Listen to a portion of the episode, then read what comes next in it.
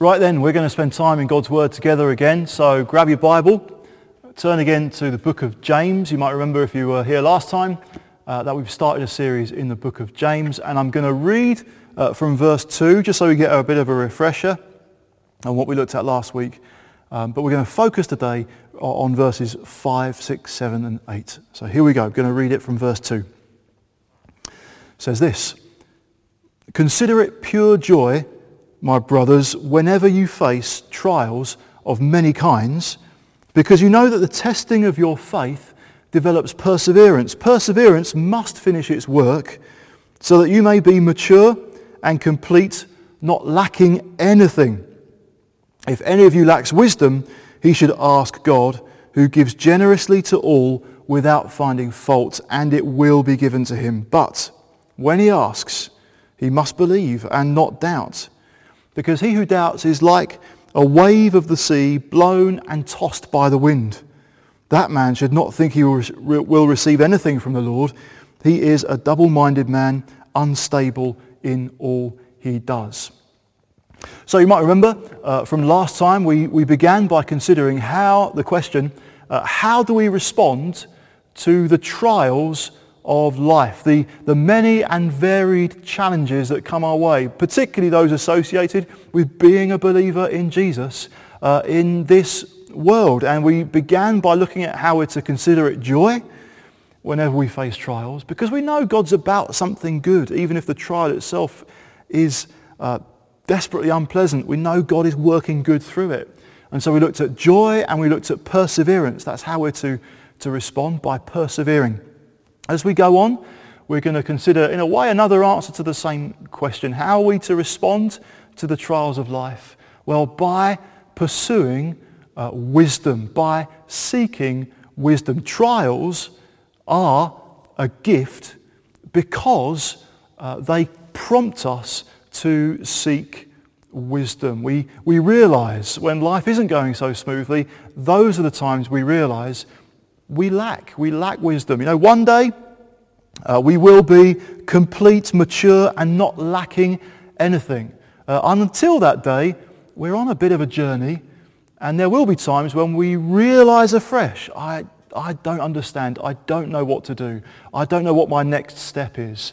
Uh, those are opportunities for us to seek wisdom. You know, if we had no trials at all, if everything in life went smoothly and as we hoped, planned and expected, then after a while, well, it wouldn't take long till we just sat back, relaxed, comfortable in our own self-sufficiency. We don't need any help. We're fine, thank you.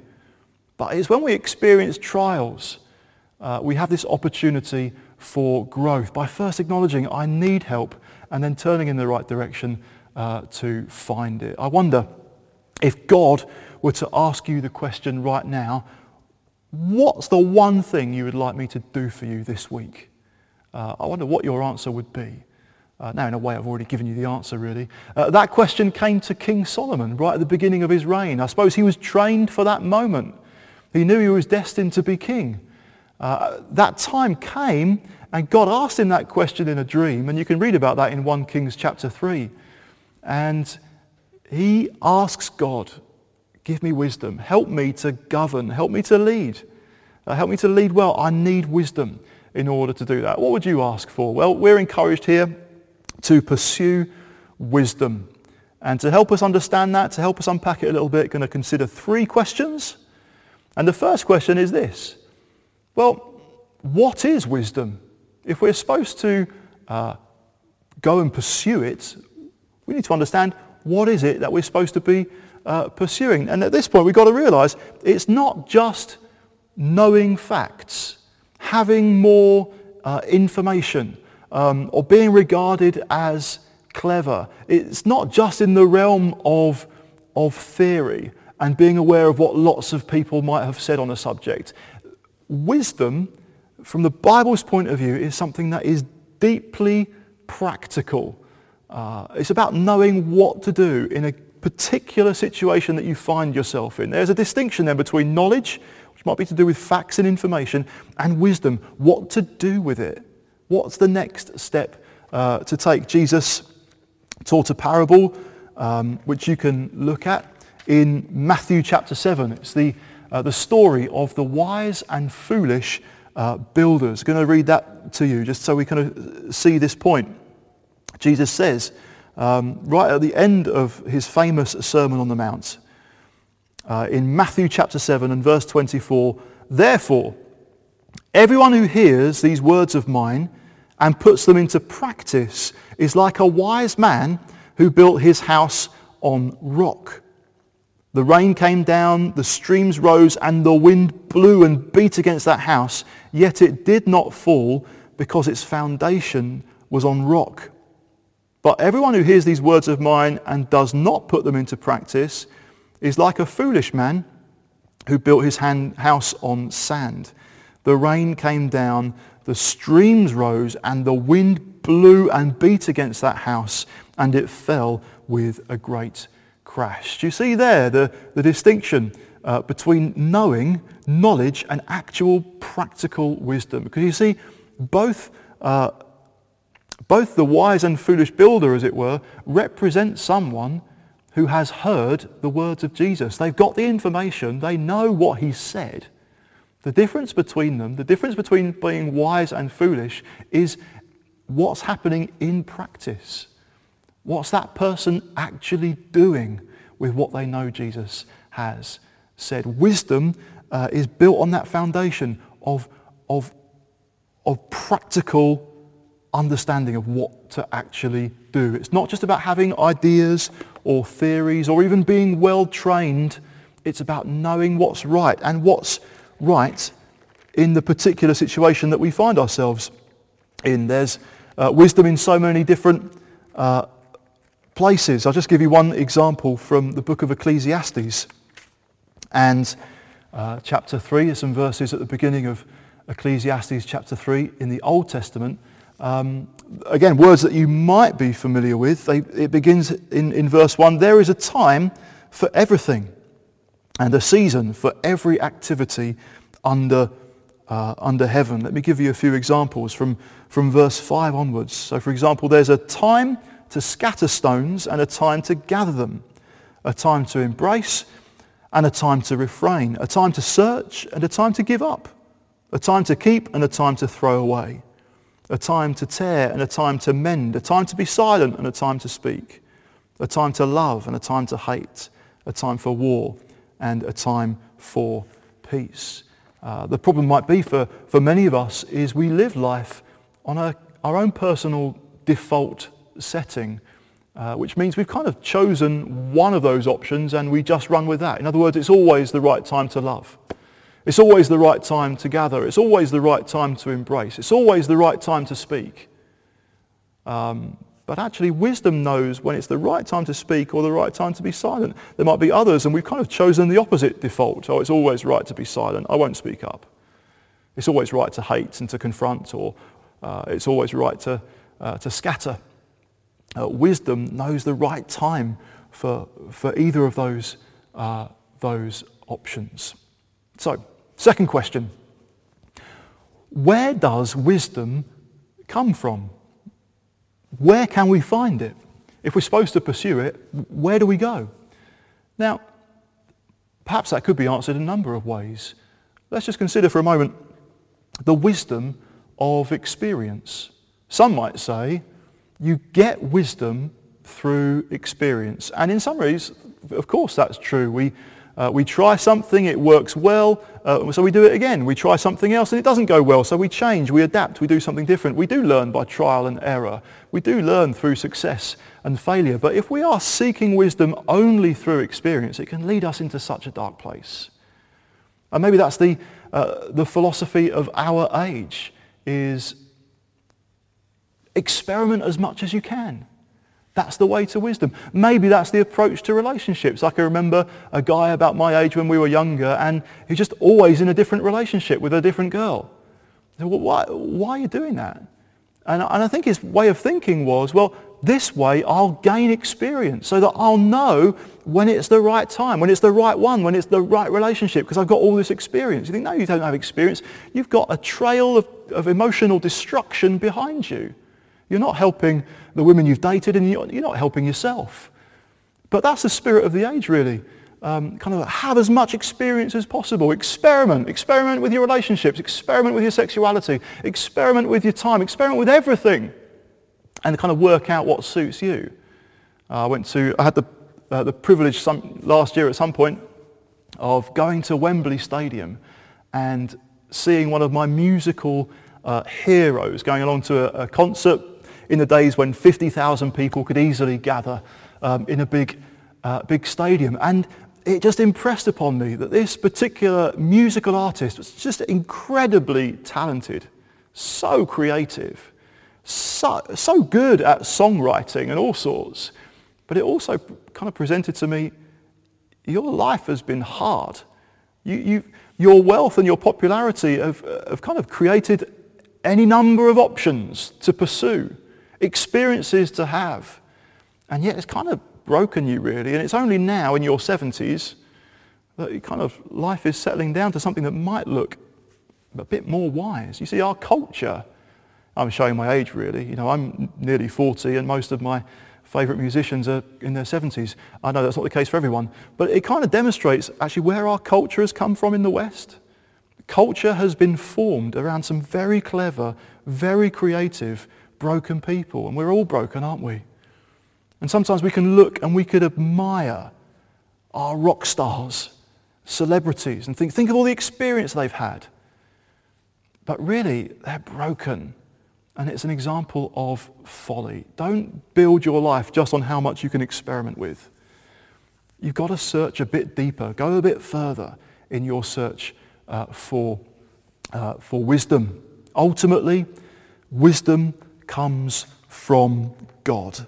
Um, and there's a few places in the Bible we could look that just describe God in his wisdom. One place in Romans uh, chapter 11 and verse 33. This is Paul writing uh, in a letter and he stops and pauses for a moment um, just to praise and glorify God. And he, and he writes this in, in Romans 11 verse 33. Oh, the depth of the riches of the wisdom and knowledge of God. How unsearchable his judgments and his paths beyond tracing out. You know, God's wisdom is a, a rich treasure with a depth that we can't ever fully explore. It's an infinite wealth of wisdom that God has. So with that, he, he doesn't have to kind of scratch around searching for answers. Uh, he's not trying to hide his wisdom or protect it and tucking tuck it away as though if he gave away a bit too much, he'd have none left for himself. He is completely wise and always will be.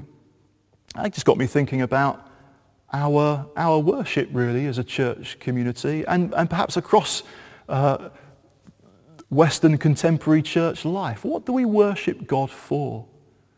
And sometimes kind of listening to the latest songs, you, you, you get certain things loud and clear. We're worshiping the God who is all-powerful, you know, the God of miracles, the Almighty, the God for whom nothing is impossible. And we've got loads of songs about that. And we're worshiping a God of love and of compassion, of tenderness, of care. And these are things about God that will never change and never run out. And they're true. Do we worship God for his wisdom?